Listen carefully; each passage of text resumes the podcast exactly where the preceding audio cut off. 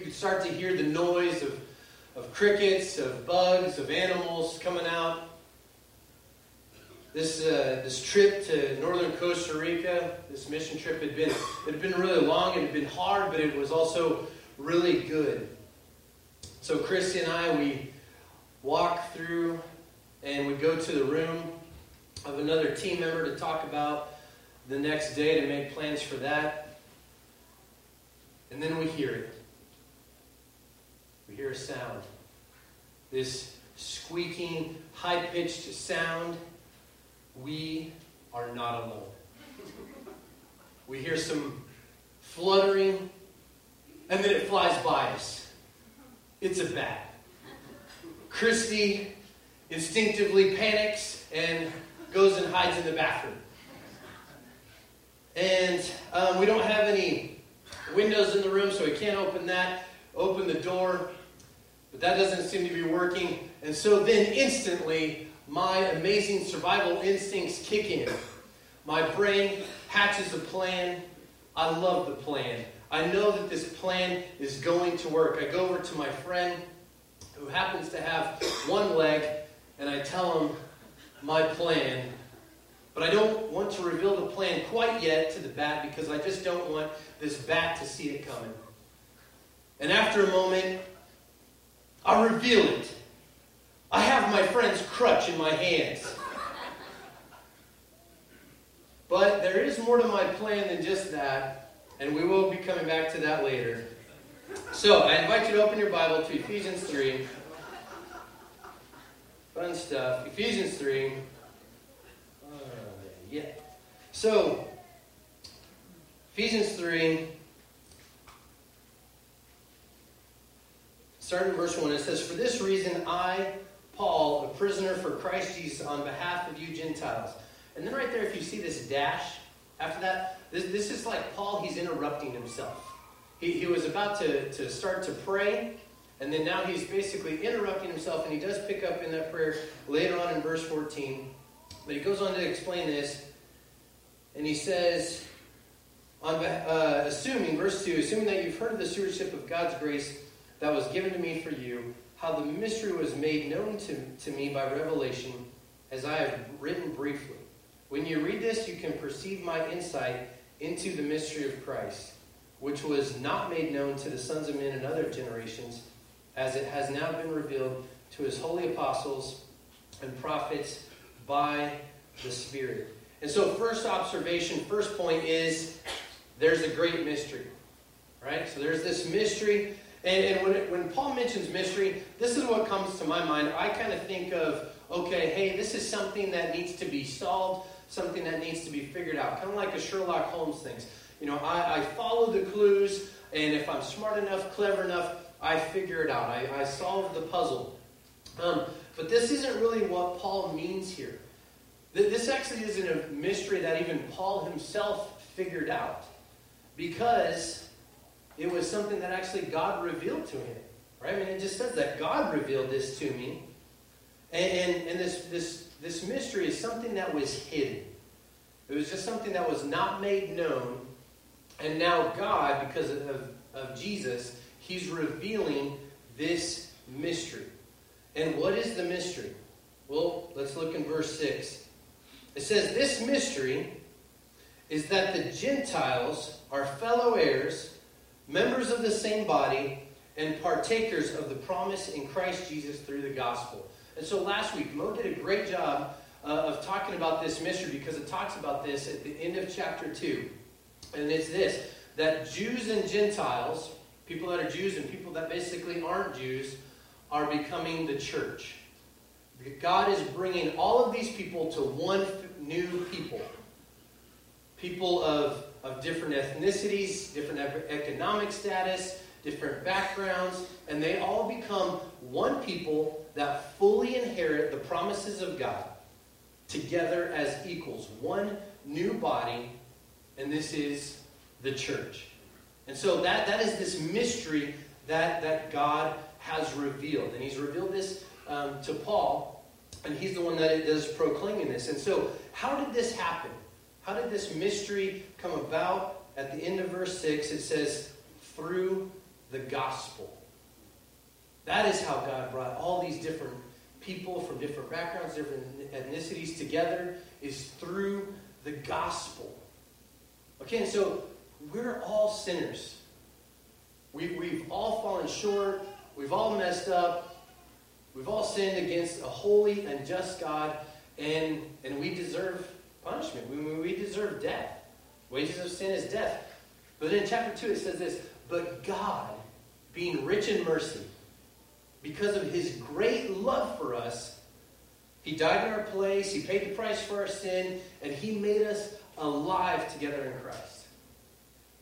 It's the gospel. I mean, this is this is by the grace of God, something that I didn't deserve, can't earn it, I didn't clean myself up to get it. This unmerited favor of God has come to us, and we are saved. We to Him because of His life, His death, His resurrection. And so we're saved to God, but we're also saved to this family of God, the church. This new people that God has brought to himself. And so this is the mystery that Paul is talking about. But you know what isn't a mystery? I mean, it's not really a mystery if being good enough earns our way to God. Right? I mean, think of pretty much everywhere in your life. If you want something, you have to earn it. You have to prove yourself. You have to be good enough. And, and that makes sense. Right? I mean, even, even with God. Hey, how am I going to get up there to heaven to be with God while I'm here on earth? I'm going to meet the standard. I'm going to hit the checks. I'm going to do everything that I'm supposed to do, jump through the right hoops, and if I'm good enough, I get in. I get to heaven.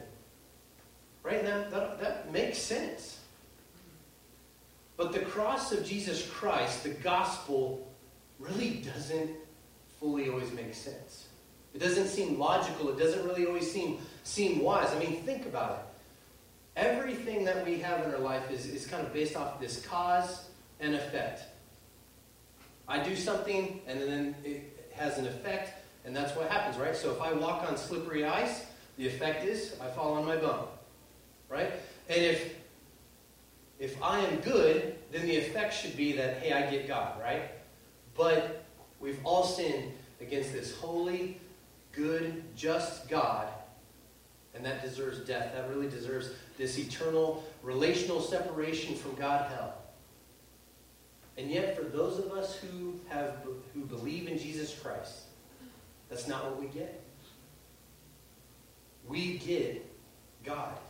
We get eternal life with Jesus. And see, the mystery of the gospel is that Jesus took the effect of our sin. We sinned, but Jesus got the death that we should have gotten. We should have gotten the wrath of a holy and just God, but Jesus satisfied. And Jesus, the man who knew no sin, who lived perfectly, we get that effect we get to be credited with the righteousness of God because of Jesus. We get eternal life with Him, and we get to stand before a holy and just God, knowing that, hey, yeah, we are guilty, but because of Jesus, He declares us, no, you're not guilty, and I'm also giving you the righteousness of Christ. That's a mystery. Right? The, the crucifixion, the cross of Christ, it doesn't make sense to the world. That doesn't seem wise. That doesn't actually even seem powerful that you, having all power in yourself, would actually die for people that rebel against you.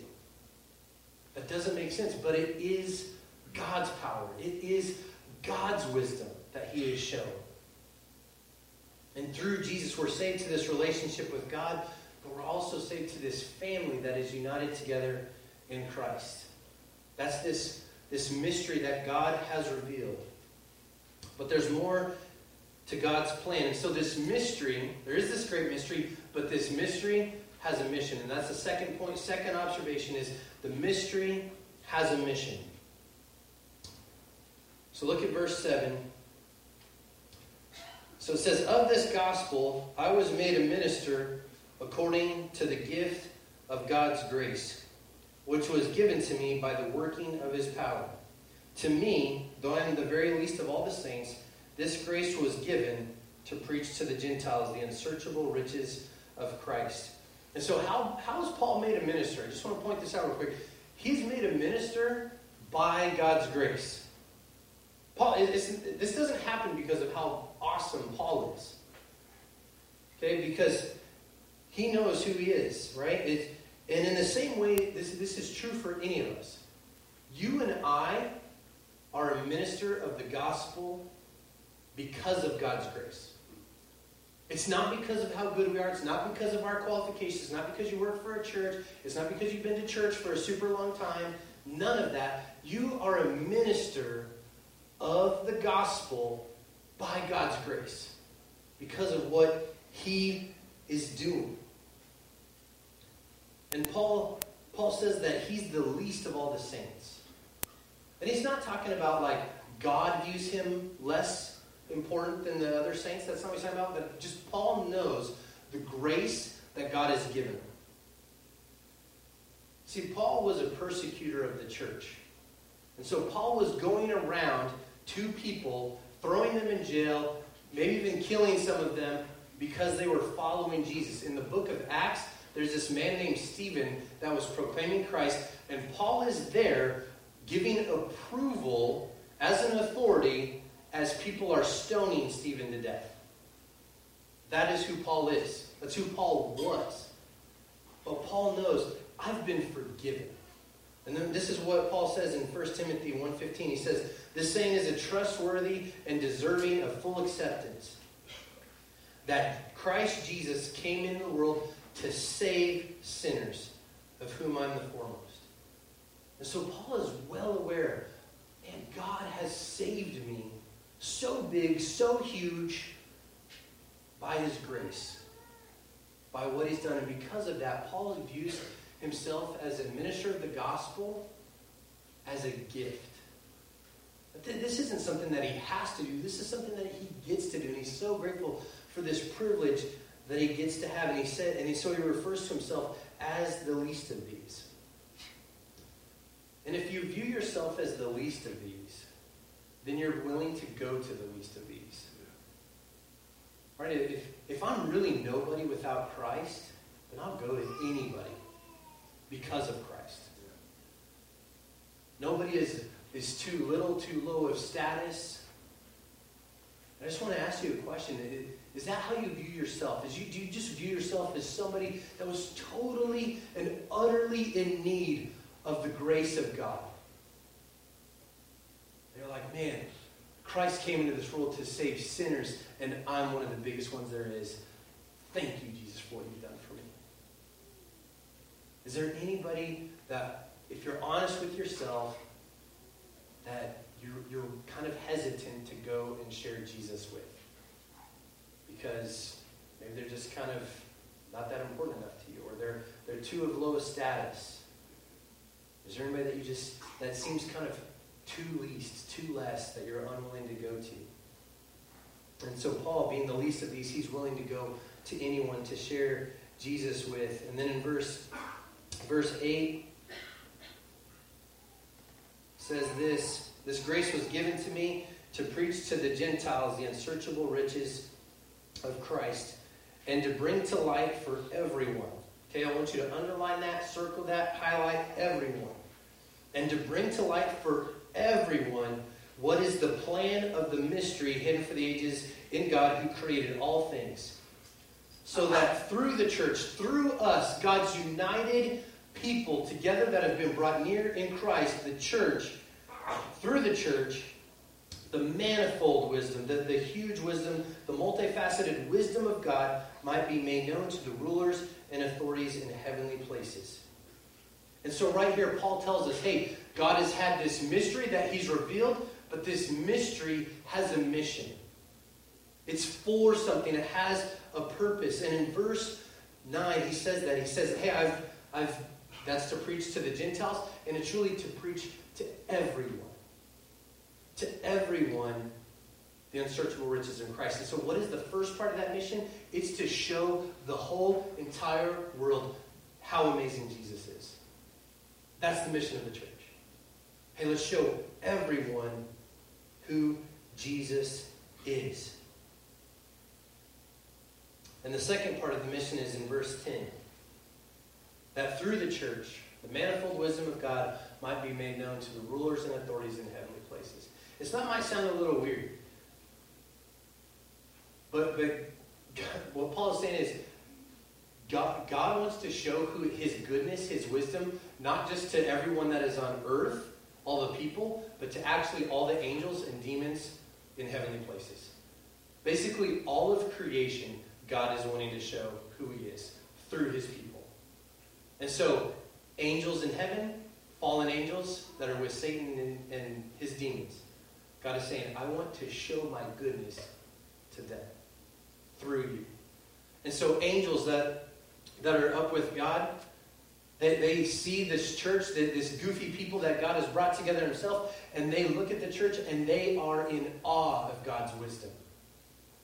They praise God for his wisdom. Wow, God, these are the people that you have saved. These are the people that you have brought together by your grace.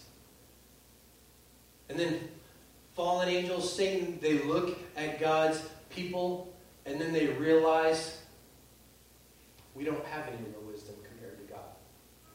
God is the one who is wise. God is the one who is good.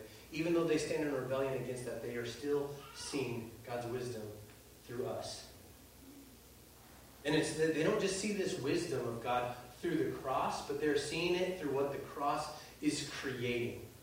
Namely, the church from people from every tribe, tongue, and nation, this new family. Church, this is us that God is showing his wisdom, his goodness to through us. In verse 11, it says this it says that this is the eternal purpose that he realized in Christ Jesus. And so this, this has been God's plan from, from eternity past. This has always been his plan. And earlier in Ephesians, it says this that the mystery of his will, according to his purpose, which he set forth in Christ as a plan for the fullness of, of time, to unite all things in him, things in heaven and earth. And Jesus is saying, and I'm going to do this through my people. And so, to, just to sum up this, this the mission of the mystery, God has made a new, diverse people, the church. And what has He made it for? So that through His church, everyone, both visible and invisible, on earth and in heavenly places, everyone would see His amazing wisdom and goodness through us. So, going back to the story of the bat in my room. And so I grabbed the crutch and I held it in my hand, but it was not enough for me to just merely reveal the crutch. It was not merely just my plan to show this crutch up in the air to the bat. This crutch had a mission and it had a plan, and that was to handle business. It was to rid this one-star hotel of this bat infestation. It was I was maybe going to rid the whole country of this bat infestation with this crutch. It had a mission, and I was going to wield this crutch like a Jedi master. So I like Star Wars. Um, and if you're wondering, hey, Ricky, did you did you do it? Did you take care of business? I'll just say that the bat is might have echolocation, but it does not have crutch location. All right? So yeah, of course I took care of business. Two swings, game over. And if you're like, well, he's here, a little bat. You know what? That thing could have had rabies or something. I had to protect my wife. And let's face it, I come to see if I could hit it. But so yeah, I did handle it, but I had a mission. I had a plan, and this crutch was used for that mission. And in the same way, this is true of God's mission. God's plan is not merely to just make a church, to just reveal his church, but God has a mission and he has a church for that mission. And then his mission is that us, the church, would point to him. Again, that, that's his plan, his mission that he would be he would be displayed through us. And so how do we do this? How do we actually live this mission out that God has called us to and has actually even created us for? How is this accomplished? So two ways. First, by proclamation, by telling others. So look at verse 8. Again, Paul just says this This grace was given to preach to the Gentiles the unsearchable riches of Christ and to bring light to everyone what the plan is of the mystery. And so we preach the, the unsearchable riches of Christ. We preach Jesus. In 1 Corinthians 1 22 through 23, it says this For Jews demand a sign, or they demand signs, and Greeks seek wisdom, but we preach Christ crucified.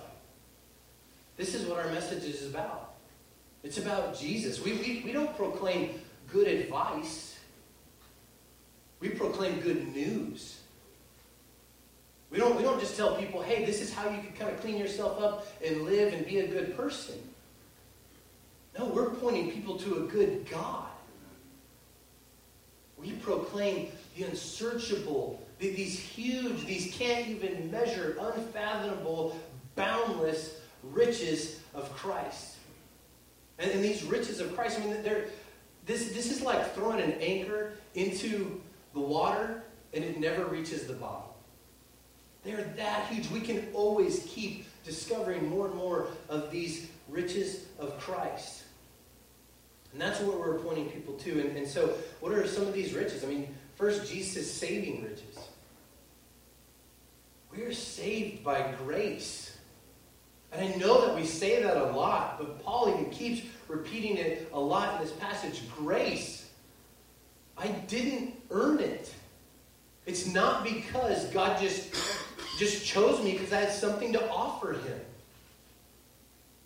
I'm saved totally by his grace, his doing. I'm forgiven. I'm made new. I'm made right with God and declared to not be guilty, even though I really am.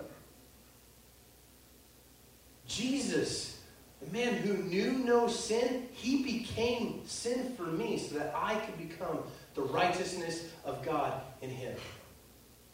He has saved me. And we have these relational riches with Christ. He didn't just save me from my sin, but I'm saved to God. I'm adopted into his family. I'm brought near to God. I'm reconciled to God. I get God. If you've trusted in Christ, I mean, do you realize that He is the treasure? He's the prize. You get Him. You are His, and He is yours. Brought near to Him. You're put into the Father's arms. And we get to share. We get to share this with people with the people around us of the amazing riches of Christ and what He has done for us. And I just want to let you know no matter your story, no matter your background, God has done amazing things for you.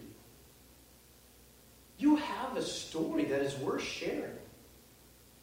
No matter, I mean, there's things that God has done in your life that is such an encouragement to the people around you because it shows us a different way that God has worked. You have a story, and so share that. You don't have to have some seminary degree or have to work at a church to share those things. God has given you an amazing story to share people and point to his riches. And so the first way that, that this plan is, is accomplished is that we get to make him known through telling, through preaching, through proclaiming him about the amazing riches of Christ. But the second way is that through the church, we live as the church. Right? These aren't just things that we do, but this is who we are. This is who God has made us. And so let's live out our new identity in Christ. So in John 13, 35, it says this A new commandment I give you. This is Jesus talking that you love one another. Just as I have loved you, you are also to love one another. By this, all people, everyone, will know that you're my disciples. You're the people that are following me if you love one another. God's goodness are seen through this diverse community of people the church. We are God's sermon on display. We are his message that is seen. And this happens as we live out that new identity in Christ. God did not suffer and die just so that we can meet on Sunday mornings. Right? The world isn't primarily going to see of our love for one another because we sing some songs and hear a message for an hour on a Sunday morning. But they will see it by us being the community that God has made us to be a family.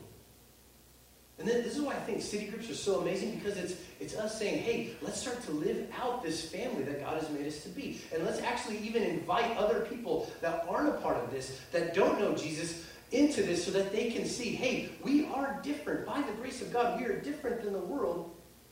And this is how we love each other. And this is how we'd like to love you.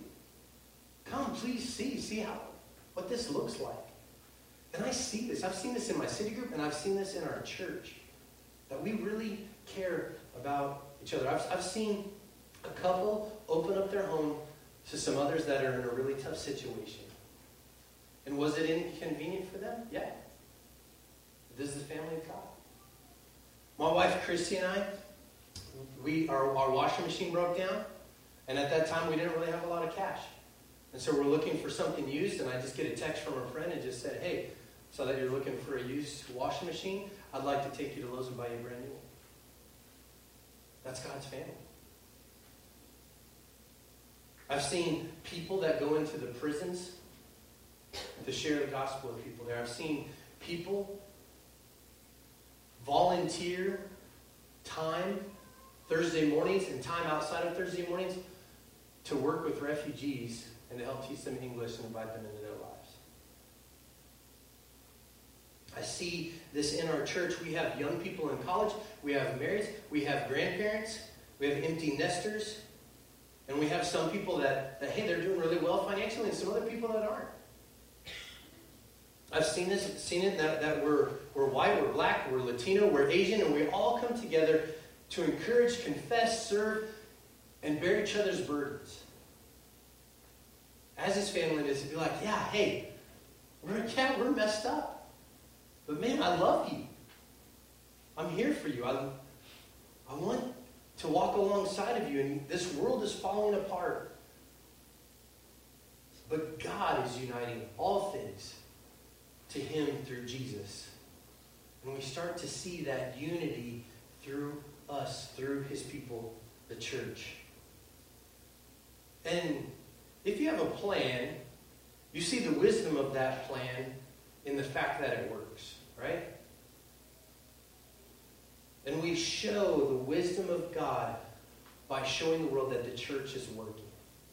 Sure, imperfectly, yeah. But that it is working, that the death of Christ is not in vain. It has reconciled us to God, it has reconciled us to each other because our ethnicity, our how much money we have, our age, those are not the things that define us. Jesus and His grace define us.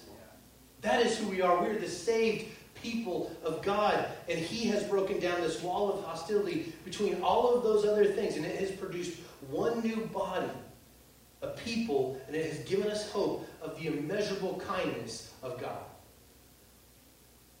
And we show the wisdom to this world, to, to cosmic powers, to angels, to demons, by being the church that Christ died to create. The point isn't us. The point is Jesus, the, the one that we are actually pointing to. And so we, we do tell others. We share it. And we show it through our actions. That's how we accomplish this mission of God. It's not just one or the other. It's both and. We're both telling people about Jesus, and we're both showing it by that of how we love each other. Now, I'll be honest with you. When I read this, of like, oh, this is God's plan, this is His strategy, us, I think, ooh. I don't know if that sounds like the best plan, God.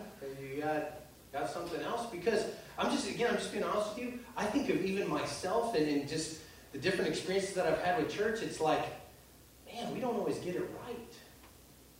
Right? I mean, we many times we, we are hypocrites. I, many times I'm a hypocrite.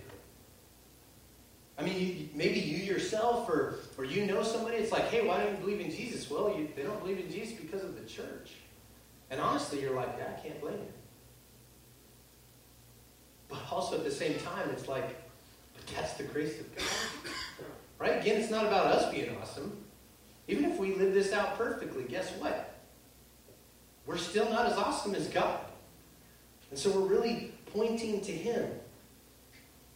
But I do want to want us to talk about, hey, what are some of the struggles that we face? What are some of these hindrances that, that, that we face in, in wanting to share about Jesus and share the gospel and also live it out? And, and one of the ways I think that we, we really struggle with this, especially to share Jesus with others and proclaim who he is, is because we don't think that we'll share it well enough. Right? It's kind of this idea of like, man, I'm not really sure what I'm going to say. Is it going to sound good enough? I, I want to make sure that I, I share it perfectly. One thing I want to encourage you is like, well, hey, if you're not really sure how to share the gospel, then find out. Right? Ask somebody. Look up. There's, there's tons of different resources for you to learn how to better articulate the message of Christ. Right? If you want something bad enough, you will figure it out. So don't let that be an excuse of you just aren't sure how to do it. But at the same time, nobody's going to be saved because of your well presented presentation. They're going to be saved because Jesus saves. He's the one that draws us, He is the one doing the work. It is totally by His power. And so, hey, just know hey, what am I supposed to do? Supposed to do is just through the power of God, I'm going to share this by His grace. And I don't know if it's going to be perfect, but guess what? God's going to use it because He's awesome. And so that's okay if you don't really know how to share it perfectly. Another reason, and I just want to be honest with you, this is probably the biggest reason that, that hinders me from really sharing Jesus with others, is because I just don't think they need him that. I mean, on Friday night, my wife and I are praying, and there's some people that were coming to my mind, and I'm just thinking, why don't I talk to them about Jesus? I don't really think that they know him. I hope they do, but I'm, pretty doubtful. Because I just don't think they need him that bad. Which is weird because it's like, man, have I forgotten really how bad I need Jesus? I need him so desperately, so huge to save me. Because I look at their lives and I think, well, hey, you know, they, they have a nice job. I mean, it's not like they're just snorting cocaine or anything like that. You know, I mean, they, they seem like pretty good people. How badly do they really need Jesus? But the fact is, is outside of Jesus Christ, there is no hope. They desperately need Jesus, just like I desperately need Jesus. I would not know Jesus if somebody hadn't told me about. And it says this in Romans 10 it says, How will they believe unless they hear? And how will they hear unless someone preaches and shares with them about Jesus? The last reason we don't share Jesus with others or live out this calling, I think, is because it'll cost us. Right? It makes us feel uncomfortable. Uh, what, what, if I if I talk to somebody about what are they going to think of me?